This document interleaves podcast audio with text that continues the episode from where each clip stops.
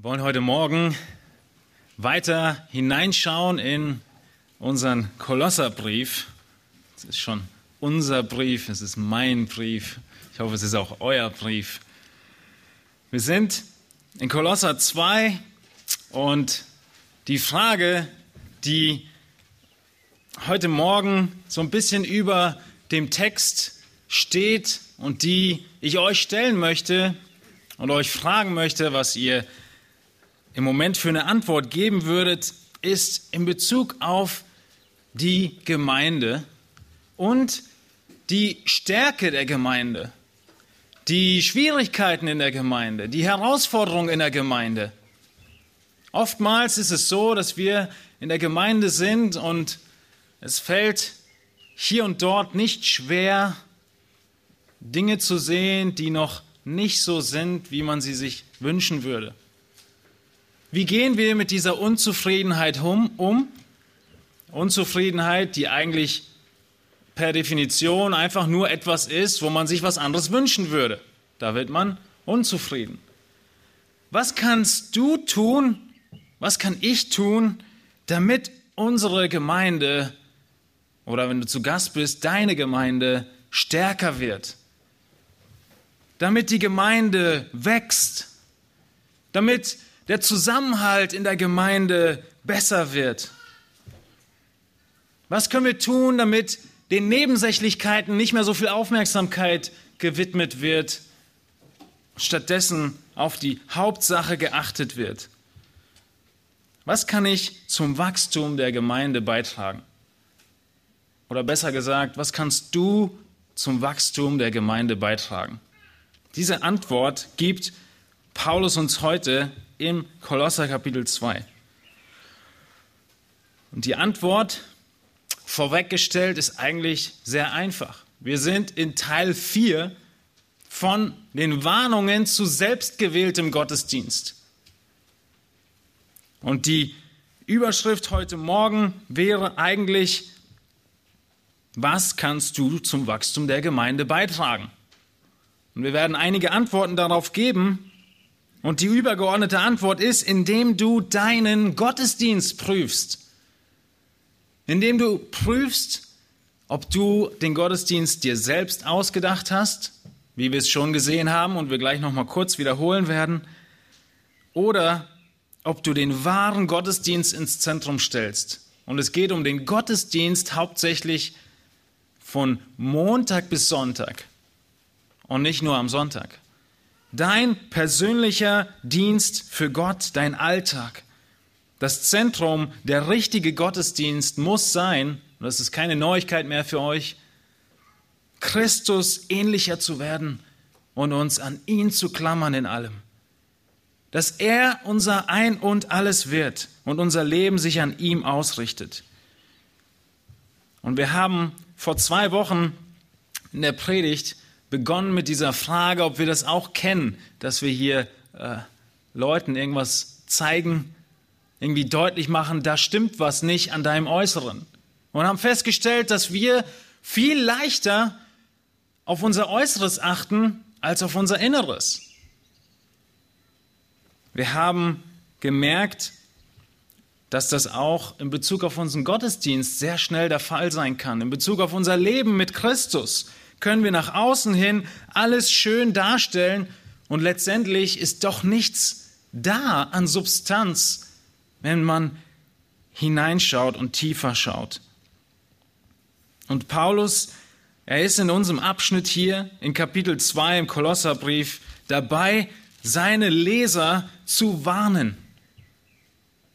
Zu warnen davor, dass Leute auf sie zukommen oder zu ihnen kommen und die sie dann berauben, die ihnen etwas wegnehmen, nämlich den Kampfpreis. Und sie berauben sie, indem sie ihnen irgendwelche schönen Lehren vorgaukeln, die unglaublich logisch und toll klingen. Wir haben das in Kolosser 2, Vers 8 gesehen. Und dann beginnt Paulus seine ganz konkreten Warnungen und die erste Warnung, sie geht in Bezug auf Gesetzlichkeit. Und diese Warnung, sie sie kommen von Paulus und sie beziehen sich auf Lehre, aber es hat Auswirkungen auf ihr Leben. Lehre hat immer Auswirkungen auf unser Leben. Was wir glauben, bestimmt, wie wir leben. Und so wird Paulus auch im nächsten Kapitel, ab Kapitel 3, sehr viel dazu zu sagen haben, wie sich diese Wahrheiten, diese Lehren auswirken in unserem Leben. Und zusammengefasst heißt es in Vers 8, dass diese Irrlehren einfach nur gekennzeichnet sind, dass sie nicht Christus gemäß sind was für uns definiert, was das Richtige ist. Der richtige Gottesdienst wäre Christus gemäß und mit Christus im Zentrum. Wir haben dann gesehen, wieso Christus diese Exklusivität in Anspruch nehmen kann. Erinnert ihr euch an die Verse danach von 9 bis 15? Dass in Christus die Fülle wohnt, dass wir in Christus zur Fülle gebracht sind, dass er uns beschnitten hat, dass wir mit Christus gestorben und auferweckt worden sind und dass Christus am Kreuz die Schuldschrift für uns ausgelöscht hat. Was sonst wünschten wir uns noch? Was sonst bräuchten wir? Warum sollten wir irgendetwas anderes zu Christus hinzunehmen?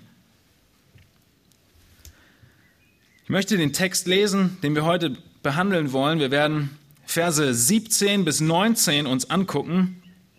Und ich lese nochmal ab Vers 16, den wir vor zwei Wochen ausführlich uns angeguckt haben, weil er so viel Verunsicherung beinhaltet. Kolosser 2 ab Vers 16. So lasst euch von niemand richten wegen Speise oder Trank oder wegen bestimmter Feiertage oder Neumondfeste oder Sabbate, die doch nur ein Schatten der Dinge sind, die kommen sollen, wovon aber der Christus das Wesen hat. Lasst nicht zu, dass euch irgendjemand um den Kampfpreis bringt, indem er sich in Demut und Verehrung von Engeln gefällt und in Sachen einlässt, die er nicht gesehen hat, wobei er ohne Grund aufgeblasen ist von seiner fleischlichen Gesinnung und nicht festhält an dem Haupt, von dem aus der ganze Leib durch die Gelenke und Bänder unterstützt und zusammengehalten heranwächst in dem von Gott gewirkten Wachstum. Die herausfordernde Frage über all diesen Predigten und über diesem Text ist, hast du deinen Gottesdienst selbst gemacht? Denkst du dir selbst aus, bastelst du dir zusammen, wie du denkst, dass du Gott gefallen könntest? Und wir haben uns die ganze Stunde lang vor zwei Wochen nur mit Vers 16 beschäftigt, weil die Gesetzlichkeit so ein starker Tumor ist, der sich in das Leben von Gläubigen hineinschleichen kann.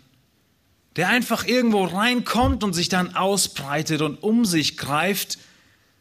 Und im Fall der Kolosser war es konkret so, dass sie einander gerichtet haben und verurteilt haben in Bezug auf Speisen, Getränke und Feiertage. Feiertage, die jährlich sind, Feiertage, die monatlich sind, Neumondfeste und den wöchentlichen Feiertag, den Sabbat.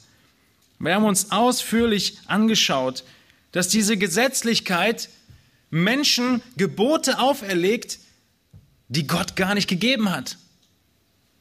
Sie legt Gebote auf, in denen es nicht ums Herz geht, sondern um das Äußere. Und gerade in Vers 11 hat Paulus davon gesprochen, dass Gott uns beschnitten hat durch das Ablegen des Fleisches der leiblichen Sünden. Wir haben uns in der vorigen Predigt zu Vers 11 angeschaut, dass diese Beschneidung eine Beschneidung bei uns des Herzens ist. Unsere Sünde ist abgelegt worden und dieses Innere ist weitaus wichtiger wie alles Äußere, was im früheren Bund wichtig war. Das ist, worum, Gott, worum es Gott geht. Um dein Herz und nicht um dein Äußeres allein.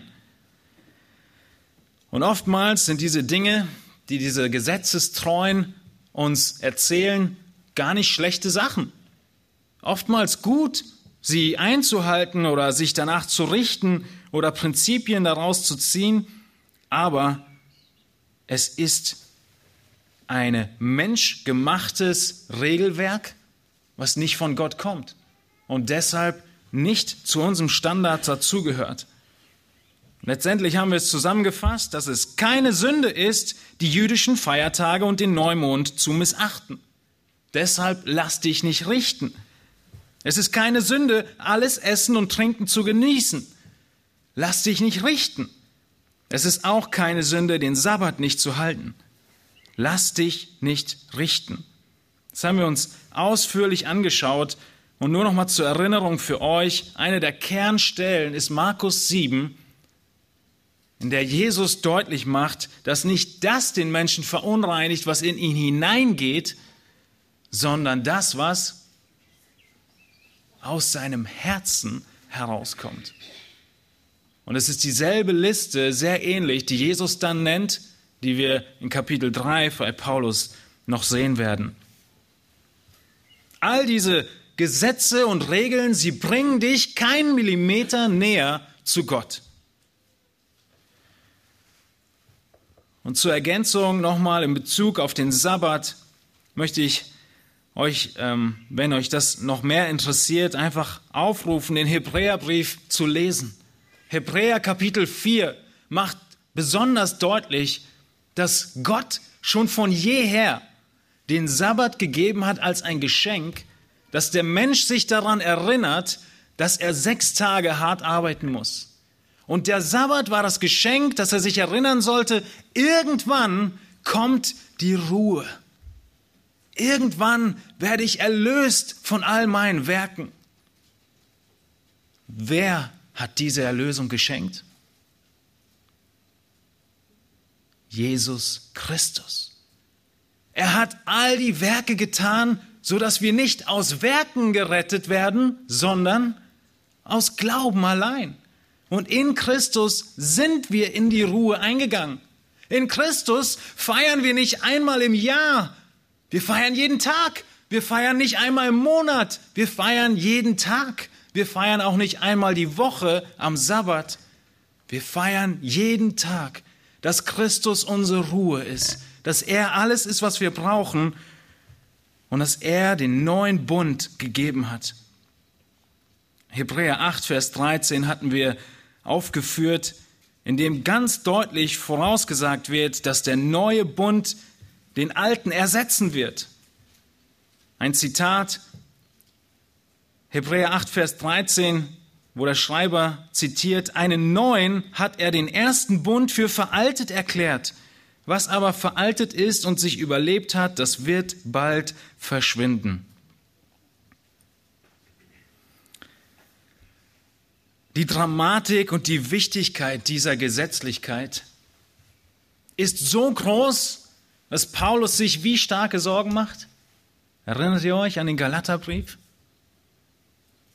Er macht sich so starke Sorgen um diejenigen, die in Gesetzlichkeit verfallen, dass er in Galater 4, Vers 11 fürchtet, dass er am Ende vergeblich um sie gearbeitet habe dass sie das ganze Evangelium, die ganze frohe Botschaft, die Hoffnung der Ewigkeit, das Eingehen in die Ruhe, die Befreiung von all den Satzungen, dass es vergeblich ist, dass sie an Christus geglaubt haben.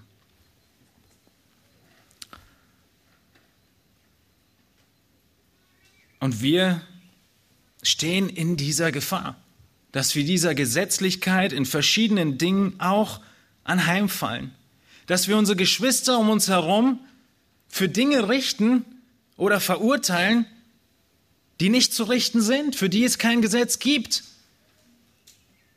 Ja, die Mütter denken vielleicht über die anderen Mütter, wie kann sie nur dem Kind dieses Essen geben? Es wird vielleicht daran sterben. Sie gehen mit ihren Kindern zu McDonald's oder in diesen Tagen zu Burger King.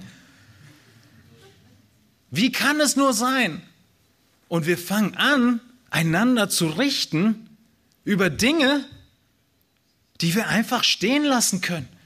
Über Dinge, die wir einfach der Entscheidung überlassen können, der freien Wahl, wie du damit umgehst. Dasselbe können wir in Bezug auf verschiedenste Getränke tun, angefangen von Energy Drinks oder anderen Dingen. Natürlich gibt es für alle Aspekte Prinzipien der Schrift, die anwendbar sind, aber das Äußere allein wird nicht, ist keine Regel, für die wir richten können. Ganz klassisch ist auch der Musikstil.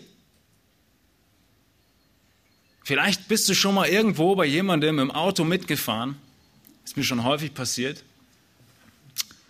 Und dann springt, es gibt ja diese neuartigen äh, Abspielgeräte für Musik, und die springen von einem Lied zum anderen, von einem Album zum anderen, die mixen einfach komplett durch. Das heißt, du hörst auf einmal ein Lied, was irgendwo in der Sammlung dieses Bruders oder dieser Schwester mit drin ist. Und vielleicht kriegst du einen Schock und denkst, sowas kann man doch nicht hören. Und es sind Dinge, für die es kein Gesetz gibt. Wir werden in Kolosser 3 das Thema Musik noch sehr ausführlich behandeln. Und was wir sehen werden, ist, dass es nicht um den Stil geht. Dass in Kolosser 3 sogar verschiedene Stilrichtungen genannt werden und dass es Freiheit gibt. Das heißt nicht, dass es nicht Prinzipien gibt. Aber es sind Aspekte, für die oder über die wir leicht dahin verfallen, Gesetze zu erstellen oder einander zu richten. Wir legen so leicht den Schwerpunkt auf das Äußerliche und vergessen das Innere. Wer von euch kennt das große Symbol von Berlin? Was würdet ihr sagen? Was ist das Symbol Berlins, Nelly? Okay, das Brandenburger Tor. Das Brandenburger Tor ist das Symbol Berlins. Allem voran jetzt, weil das Brandenburger Tor in den letzten Jahren für was steht? Für die Wiedervereinigung. Auch wenn es nicht so ganz bewusst ist, aber das ist eins der starken Symbole unserer jetzigen Zeit. Vor einigen anderen Jahren stand das Brandenburger Tor für andere Dinge. Aber jetzt stell dir vor, du hast dieses Brandenburger Tor und du stehst auf dem Pariser Platz. Das ist der Platz vor dem Brandenburger Tor. Du stehst auf dem Pariser Platz und schaust dir so eine kleine Skizze an vom Brandenburger Tor. Und du sagst dir, boah, ist das schön. Ist das nicht herrlich gebaut? Der Architekturstudent guckt drüber und wundert sich über dieses Bild, über dieses Schattenbild vom Brandenburger Tor und sie merken gar nicht, dass das Original direkt neben ihnen steht. Stattdessen gucken sie wohin? Auf irgendein Bild. Noch nicht mal ein Foto, das ist zu viel gesagt. Auf irgendeinen Umriss. Oder stell dir die Braut vor, die am Hochzeitstag nicht ihren Bräutigam anschaut, sondern das Schattenbild, ich weiß nicht, ob ihr es seht, das Schattenbild hinter ihm und anschaut und darüber nachdenkt, wie schön diese Umrisse sind. Was würdet ihr zu jemandem wie so sagen? Genau das sagt Paulus in Vers 17. All diese Dinge, all diese Gesetzlichkeit, all diese Speisevorschriften, diese Feiertagsvorschriften, das ganze Gesetz Moses ist ein Schatten der Dinge, die kommen sollen. Wir brauchen nicht mehr auf den Schatten gucken, wenn das Original da ist. Natürlich können wir hin und wieder auch den Schatten beobachten und ein Schattenspiel machen und darüber nachdenken, dass dieser Schatten ja auf das Wirkliche hin, hindeutet.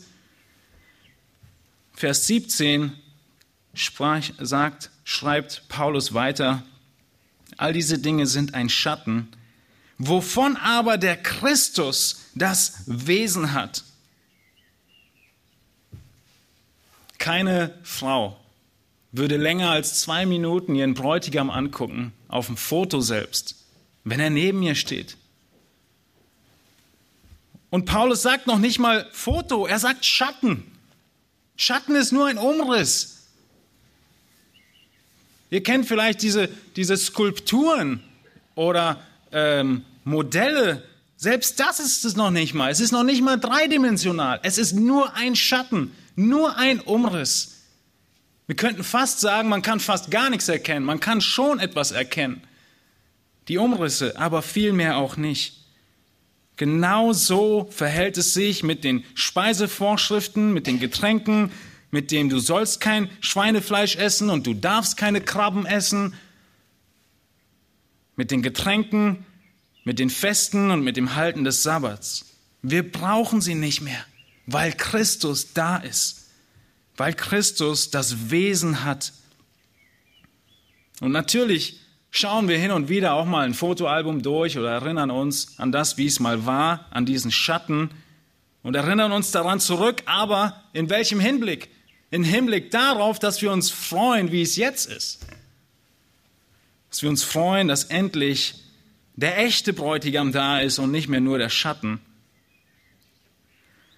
Und diese Gesetzlichkeit, diese falsche oder diese reine Moral sind ein falscher Weg, Gott anzubeten. Und du musst dich prüfen, wo du da irgendwo beginnst hineinzuschlittern, Gesetze zu machen, wo Gott keine Gesetze gibt.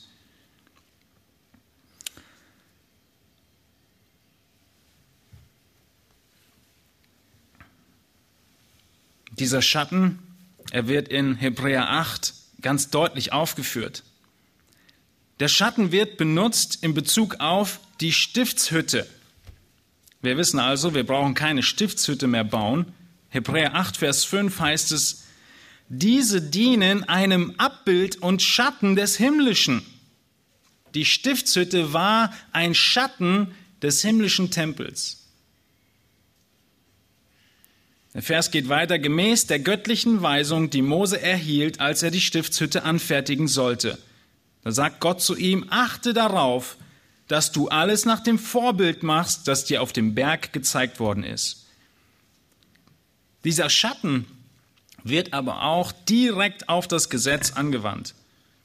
In Kolosser ist es nur auf Speisen, Getränke und Feiertage, aber im Hebräer 10 sagt er, denn weil das Gesetz nur ein Schatten der zukünftigen Heilsgüter hat, nicht die Gestalt der Dinge selbst, so kann es auch mit den gleichen alljährlichen Opfern, die man immer wieder darbringt, die Hinzutretenden niemals zur Vollendung bringen.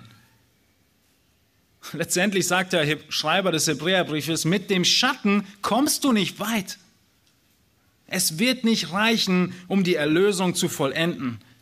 Und der Schatten war das Gesetz. Hebräer 10, Vers 1. Es war aber der Schatten. Es war nicht gar nichts. Das Alte Testament ist nicht null und nichtig. Das Gesetz Moses ist nicht ähm, unnütz. Es war wichtig.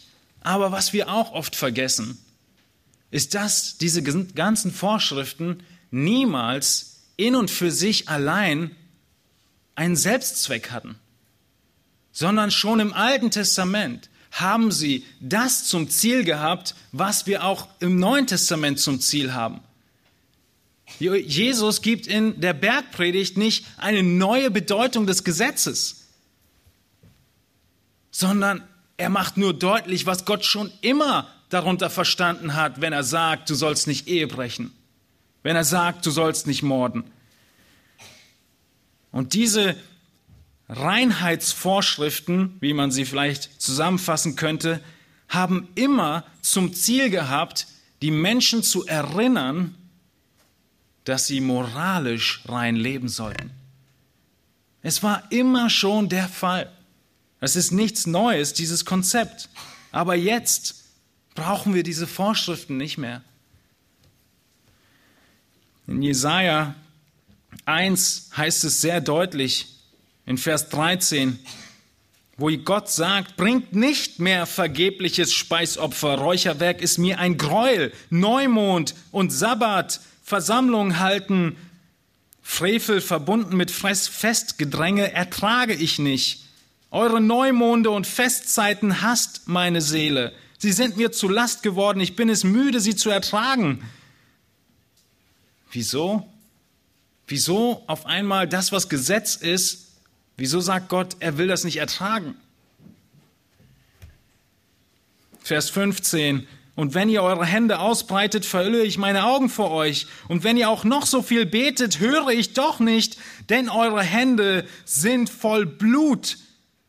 Hier kommt der moralische Sinn. Wascht, reinigt euch, tut das Böse, das ihr getan habt, von meinen Augen hinweg. Hört auf, Böses zu tun, lernt Gutes zu tun, trachtet nach dem Recht, helft dem Bedrückten, schafft der Weisen Recht, führt den Rechtsstreit für die Witwe und so weiter. Es war immer schon dazu da, das Gesetz auf die wirkliche Moral hinzuweisen. Psalm 24, Vers 4 ist ein weiteres Beispiel.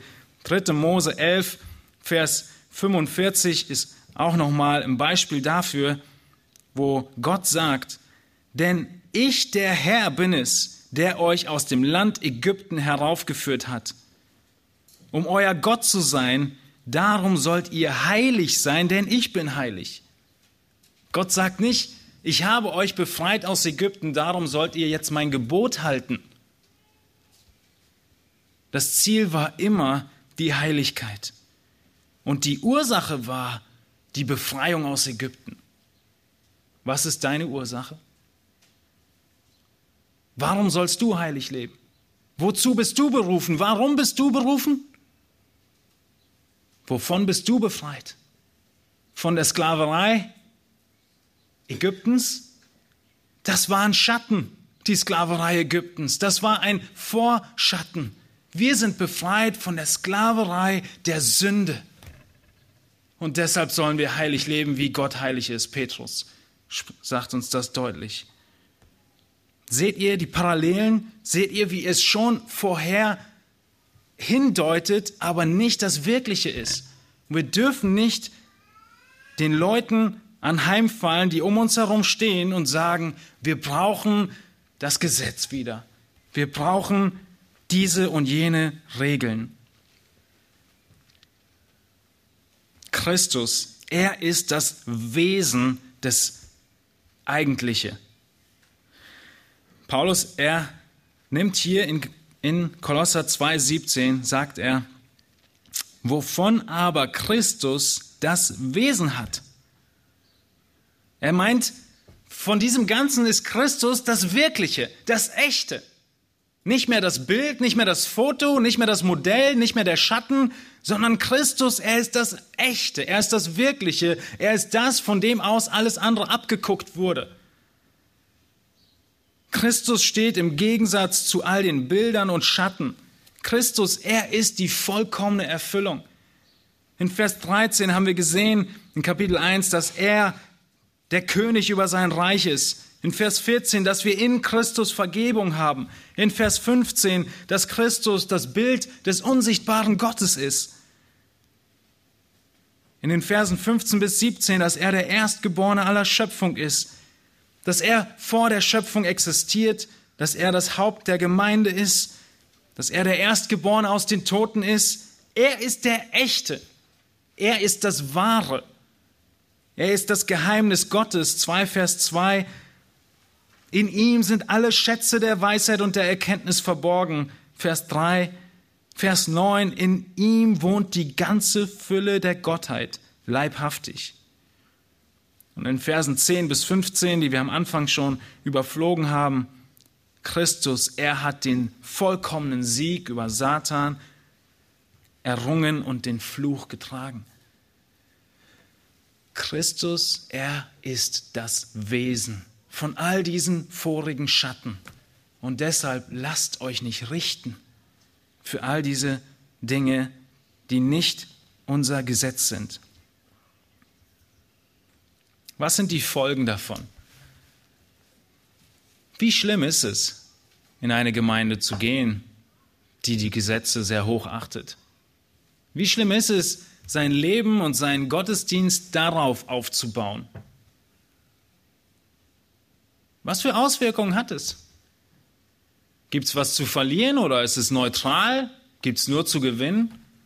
Vorsichtshalber können wir ja doch den Sabbat halten und all diese anderen Aspekte tun. Vorsichtshalber stellen wir hier noch eine Regel auf und hier noch ein Gesetz. Was sind die Folgen? Vers 18. Lasst nicht zu, dass euch irgendjemand um den Kampfpreis bringt. Merkt ihr, was für Folgen das hat, wenn du deinen Fokus, wie du Gott anbetest, falsch legst? Du verlierst alles, wofür du denkst zu kämpfen.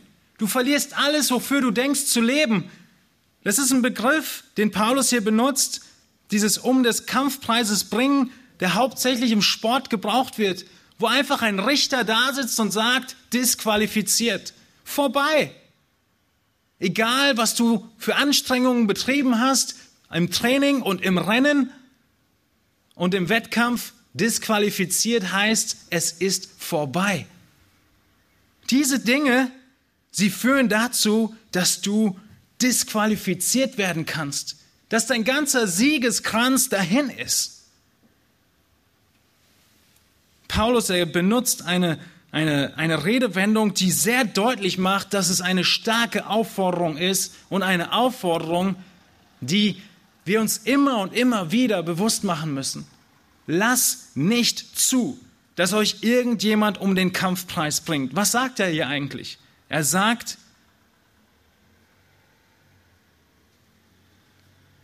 achte darauf, dass du dich nicht ums Äußere kümmerst, hauptsächlich, sondern um dein Inneres. Wenn jemand dir weismachen will, dass dein Äußeres alles ist, worum es sich dreht, dann verlierst du deinen Kampfpreis.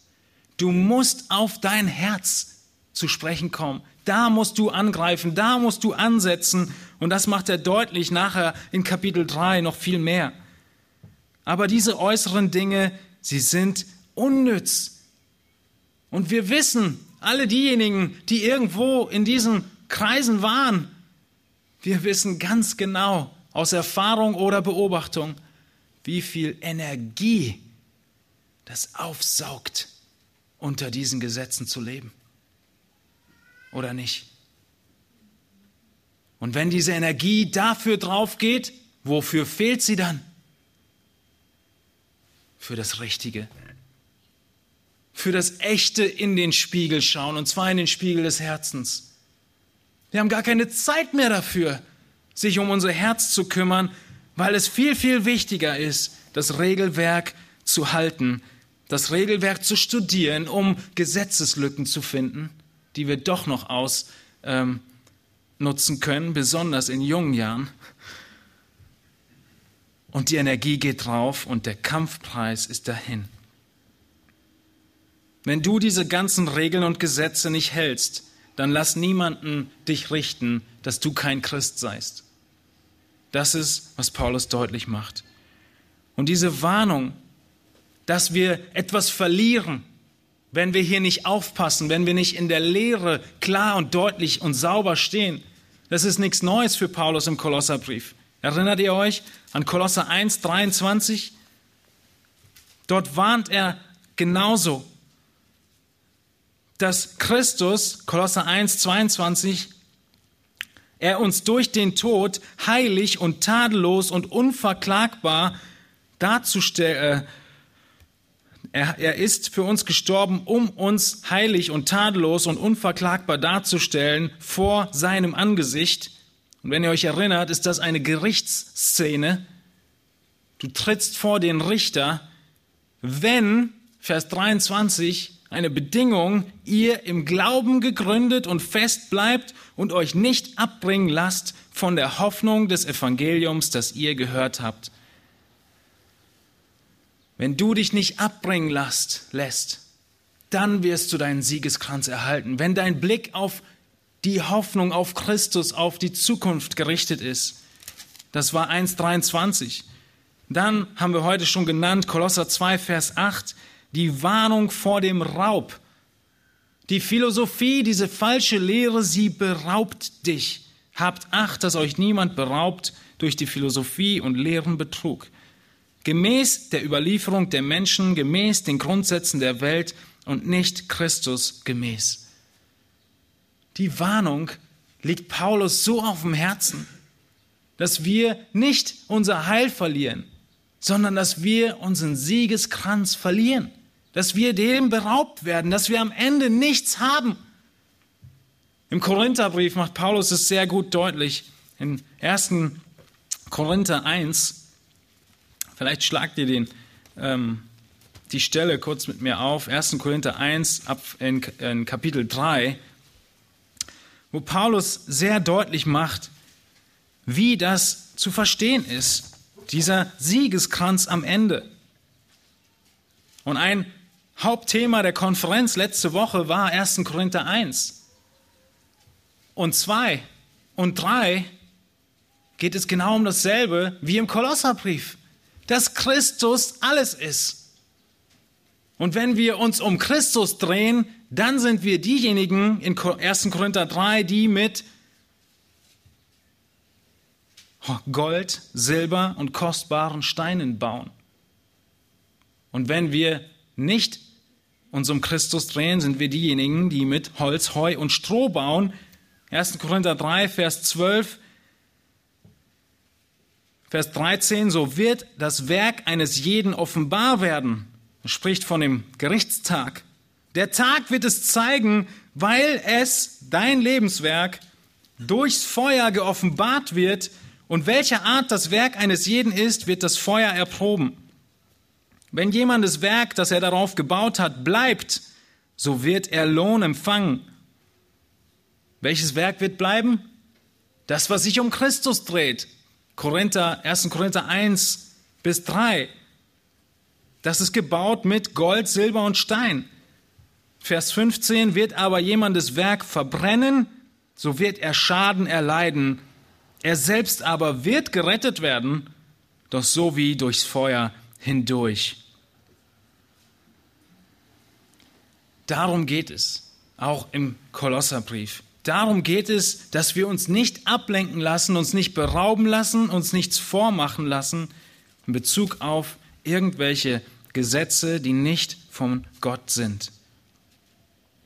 Dein ganzer Alltag, deine Ausrichtung deines Lebens, dein ganzes Leben als Kind Gottes wird Auswirkungen haben auf deinen Kampfpreis. Auf den letzten Tag, an dem du vor Christus stehen wirst, und dich verantworten wirst, was du mit diesen Jahren gemacht hast, die er dir geschenkt hat als Kind Gottes. Wir dürfen uns nicht vormachen, dass die äußerlichen Dinge an diesem letzten Tag zur Sprache kommen werden. Die inneren, die Motive, dein Herz, das wird offenbar werden. Egal wie schick du vielleicht nach außen hin aussahst. Es wird offenbar werden, was tatsächlich dein Leben ausgemacht hat.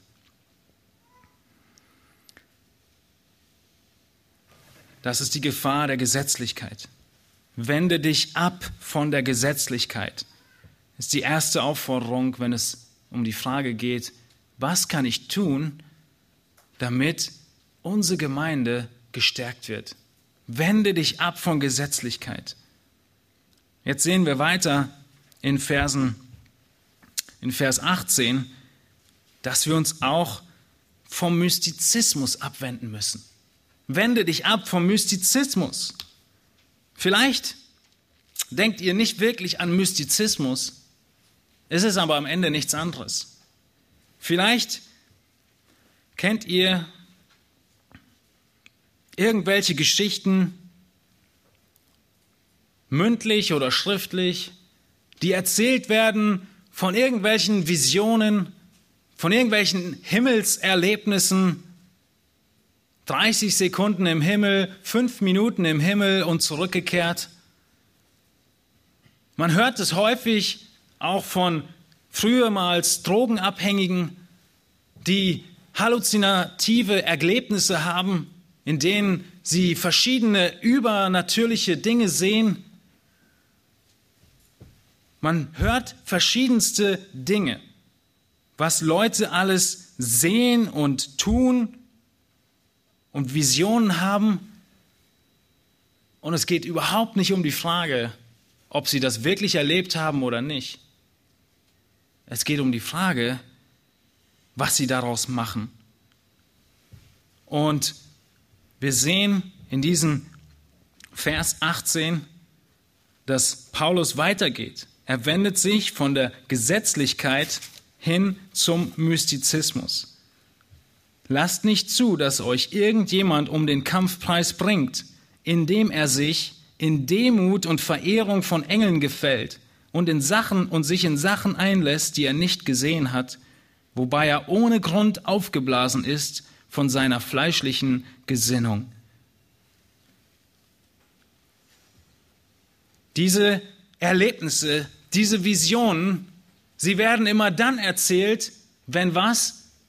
Wenn man irgendwie die Aufmerksamkeit bekommen möchte.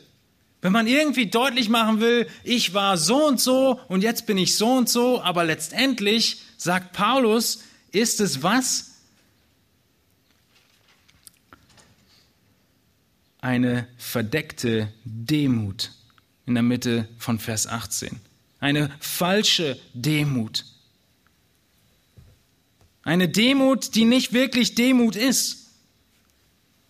Es ist eine, ein scheinbares ähm, etwas, was, was irgendwo man sich äh, Erfahrungen bekommt, auf welche Art auch immer. Wir wissen sehr genau, wie man solche Erfahrungen bekommen kann. Es ist überhaupt kein Problem. Wenn du mal ein paar Tage nicht schläfst, dann wirst du auch Visionen bekommen. Das wird jedem treffen. Das funktioniert. Wenn du die richtigen Medikamente nimmst, wirst du auch irgendetwas sehen, und in irgendeinen Zustand kommen. Wenn du lang genug fastest, wirst du auch irgendwas sehen. Und genau das tun hier die Kolosser und bilden sich etwas drauf ein und sagen, dass diese Dinge, die sie dann sehen, irgendwelche weitere, und hier kommt das, mystische Wahrheit ist, die nur wir haben und ihr nicht.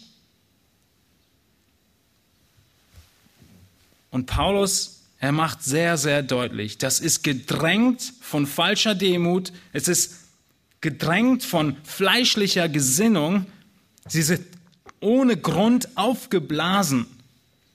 Sie halten viel von sich. Teilweise zeigt sich diese Demut auch ganz anders. Teilweise kann es sich so zeigen, dass ihr Menschen habt oder Lehrer habt, die euch sagen, nein, du darfst nicht direkt zu Jesus gehen kannst doch nicht direkt mit Gott sprechen. Wer denkst du, wer du bist? Du brauchst irgendeinen Mittler. Du brauchst jemanden, der für dich eintritt vor Gott. Nennen wir sie mal Maria. Du brauchst irgendetwas und es hört sich demütig an. Stimmt, wie könnte ich vor Gott treten? Auch diese Demut spricht er an. Verehrung von Engeln spricht er an. Wahrscheinlich war es so, dass damals in Kolosse diese Irrlehrer irgendwie dachten, sie können sich über die Engel an Gott herannahmen. Nehmen wir einfach mal den Engel äh, Micha. Ja, wir beten jetzt zu Micha und bitten Micha, den Erzengel, vor Gott zu treten und für uns einzustehen. Und denken uns dann, wir haben bessere Chancen. All dieses ausgedachte, von Menschen gemachte Religiosität ist voll von falscher Demut, voll fleischlicher Gesinnung. Dinge, die niemand sonst gesehen hat. Dinge, die nicht nachvollziehbar sind. Warum hat Gott sich in Schriftwort offenbart? Weil es jeder lesen kann, weil es jeder prüfen kann, weil du es übersetzen kannst, weil es nachprüfbar ist. Selbst die Jünger sagen, wir haben Jesus in der Verklärung gesehen. Ich denke Petrus. Aber selbst das ist nicht so vertrauenswürdig, wobei wir wissen, dass es wahr war. Die Verklärung auf dem Berg ist tatsächlich geschehen. Und Petrus sagt, es ist nicht so vertrauenswürdig wie was? Die Schrift. Und genau darum geht es auch hier.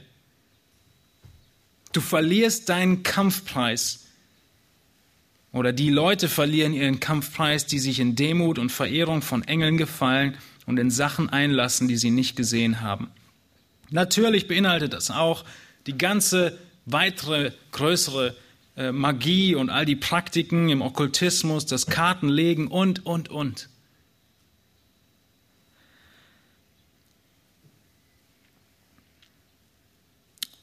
Und selbst wenn es wahr war, wahr gewesen ist, was teilweise gewesen ist im Neuen Testament. Paulus hat den Engel gesehen in Apostelgeschichte 27 und er hat äh, ihm etwas gesagt, aber er hat sich nie darauf berufen.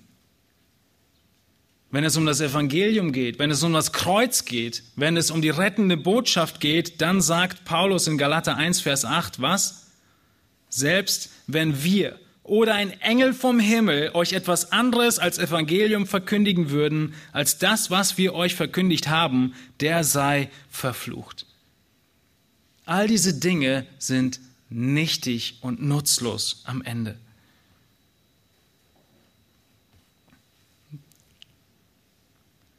Es ist auch keine neue Erscheinung, diese Visionen und diese Lügenträume.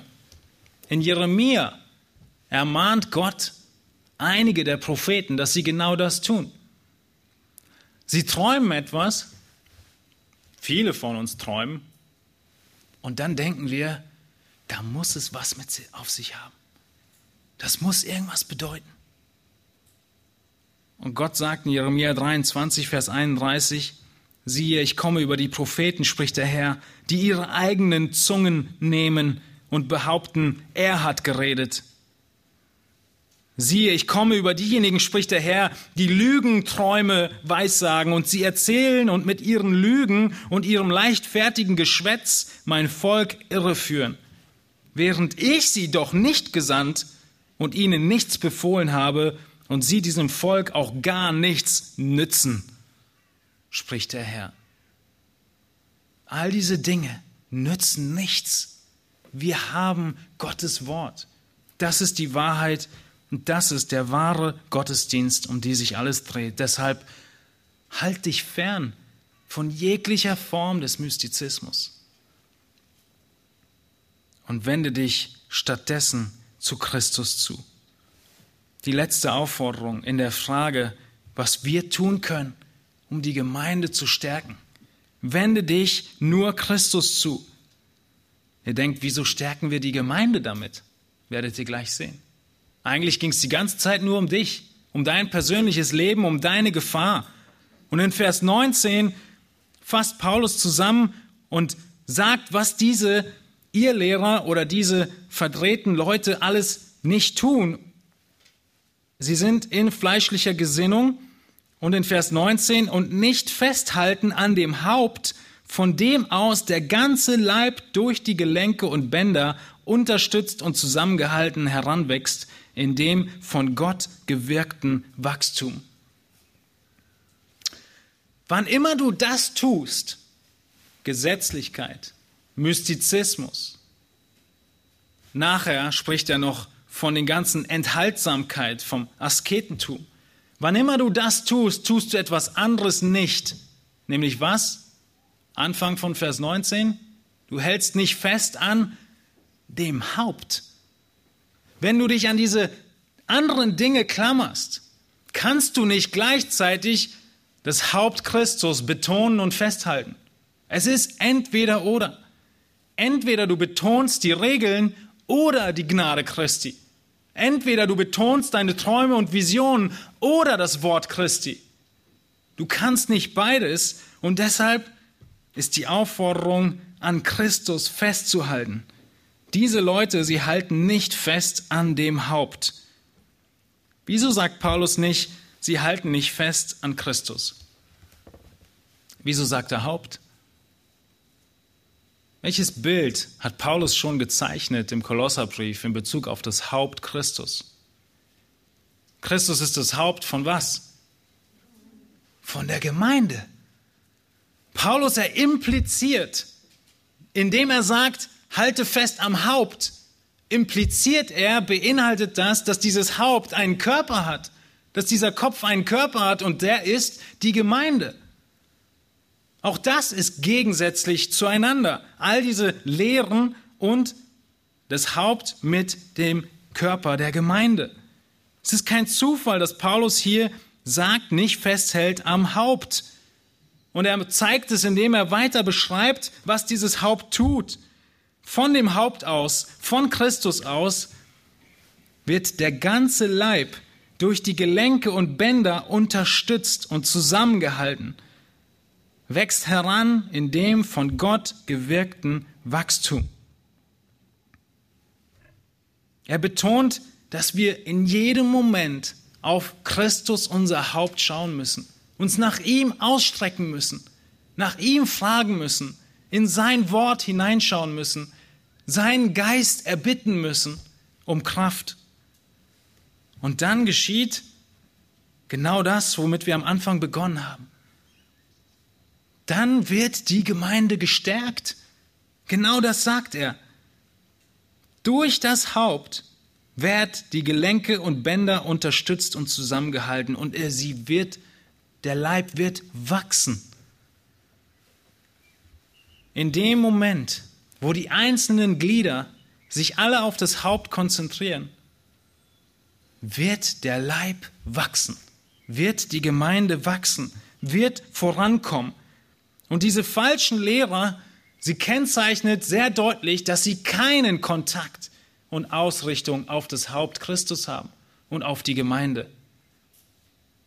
Häufig ist es so, dass diese Ehelehrer gar nicht in einer Gemeinde sind. Sie sind in vielen Gemeinden. Sie sind mal hier und mal dort. Vielleicht erinnert ihr euch, dass wir vor einigen Jahren einen dieser Ehelehrer, auf den das so gut zutrifft, was wir hier lesen, öffentlich nennen mussten und euch vor ihm warnen mussten. Ich sage das, damit ihr versteht, wie aktuell das Thema ist, wie real es ist und wie wir gewappnet sein müssen und gewarnt sein müssen und uns an Christus festhalten müssen, damit wir nicht beraubt werden und unseren Kampfpreis verlieren. Und letztendlich ruft Paulus zu, von Versen 6 und 7 in Kapitel 2, wie ihr Christus den Herrn angenommen habt, so wandelt auch in ihm, gewurzelt und auferbaut in ihm und gefestigt im Glauben, so wie ihr gelehrt worden seid. In diesem letzten Vers, in Vers 19, ist es wer, der das Wachstum bewirkt. Bist du aufgerufen, das Wachstum zu bewirken? Wer schenkt das Wachstum der Gemeinde? Der Pastor? Nein. Es heißt von Gott gewirktem Wachstum. Wir alle halten an Christus fest, richten uns nach ihm aus. Und was tut Gott in dem Moment? Er schenkt Wachstum. Wir tun unseren Teil und richten uns nach Christus aus und Gott ist es, der das Wachstum schenkt. Warum sollen wir an Christus festhalten und nicht an irgendwas anderes? Weil es Christus ist, der das Wachstum schenkt. Weil es Christus ist, von dem alles ausgeht, der alles unterstützt. Und zuletzt zur Erläuterung von diesem Vers 19 möchte ich euch bitten, Epheser 4 aufzuschlagen.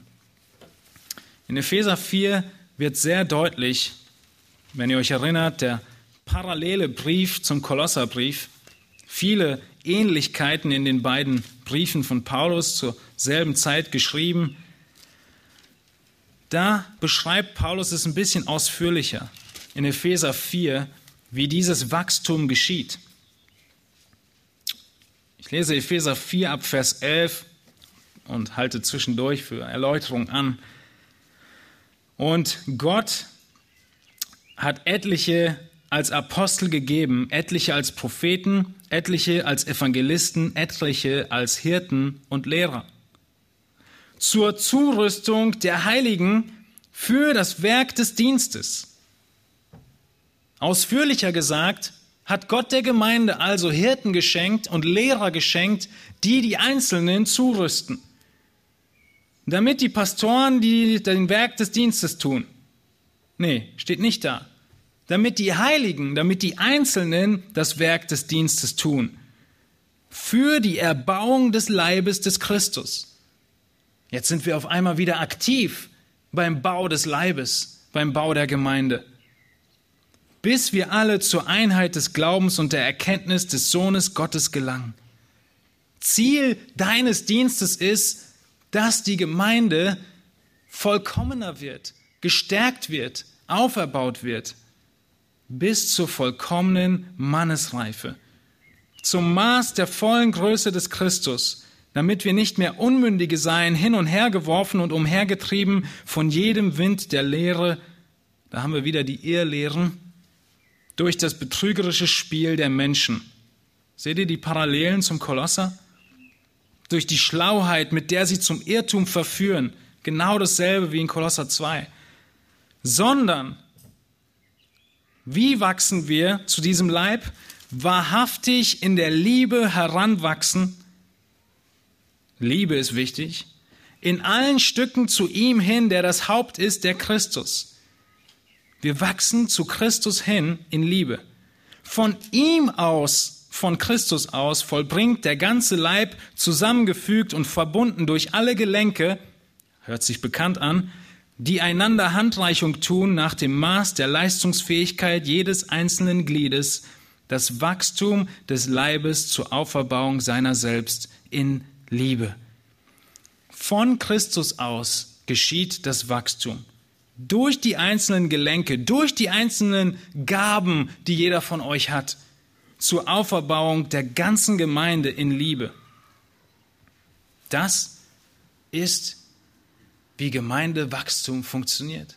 Das ist, was du tun musst, wenn du dich fragst, wie kann ich der Gemeinde dienen und sie zum Wachstum führen. Wende dich von der Gesetzlichkeit ab. Halte dich fern von dem Mystizismus und wende dich nur Christus zu. All die Gesetzlichkeit war ein Schatten, der zu einer Zeit gut und richtig und wichtig war von dem aber Christus das Wirkliche ist, der gekommen ist, der da ist. Und ihm wenden wir uns zu. Auf ihn richten wir uns aus. Und das muss unseren Gottesdienst, unser Prüfkriterium für unseren Gottesdienst sein. Auch in deinem Alltag, auch in, deiner, in deinem Haushalt, zu Hause, in deiner Familie.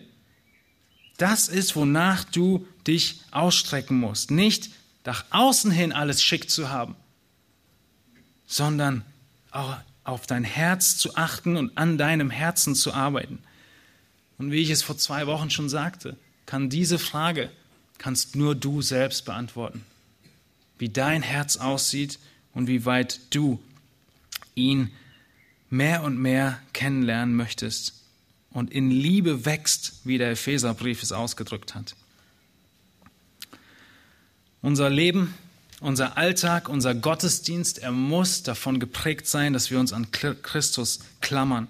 Nicht an irgendwelche anderen Lehren, nicht an irgendwelche anderen Weisheiten, Horoskope oder Karten legen, nicht an Speiseordnung oder Festtage, was Gott nicht beachten wird, sondern auf das Innere des Menschen müssen wir achten. Und dann werden wir erkennen, dass Christus allein uns vereint und nicht ein gemeinsamer Kalender. Dass Christus allein uns wachsen lässt und nicht eine gemeinsame Speisekarte oder Diät.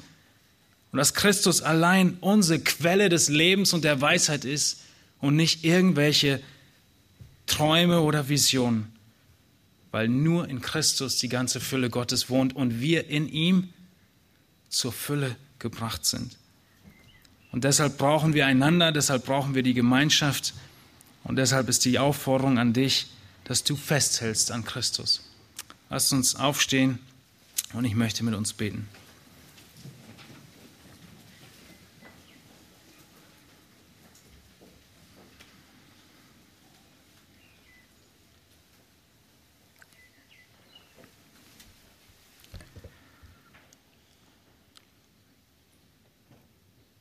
Herr Jesus Christus, wir kennen dich.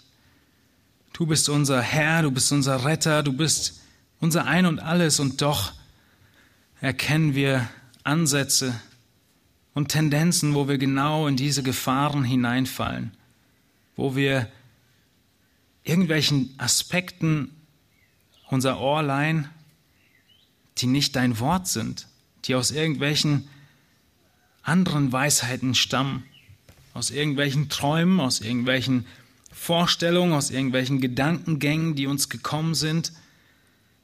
Und wir geben ihnen Gewicht, wobei wir uns nur nach dir und deinem Wort richten sollten.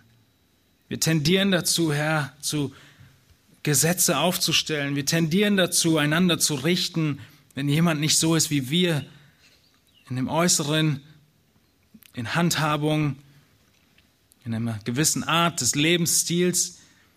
Herr, in unserer Gemeinde, wo viele Kulturen aufeinander kommen, bleibt es nicht aus. Und wir wollen beten, dass du uns hilfst, einander zu lieben und auf das zu achten, was wirklich zählt. Einander zu helfen, unser inneres Herz anzuschauen, dort mit dem Wachstum zu beginnen und nicht in den äußeren Dingen einander zu richten. Ja, wir möchten bitten, dass wir mehr und mehr erkennen, wo diese Dinge in unser Leben Einzug nehmen. Wir wollen um Vergebung beten, wollen uns bewusst machen, dass du gern vergibst, dass auch dies ein Teil dessen ist, dass wir wachsen zu dir hin, sodass wir dir, Herr Jesus Christus, unser Haupt, mehr und mehr Ehre geben. Persönlich in unserem Gottesdienst von Montag bis Sonntag und als Gemeinde, Herr. Darum beten wir in deinem Namen. Amen.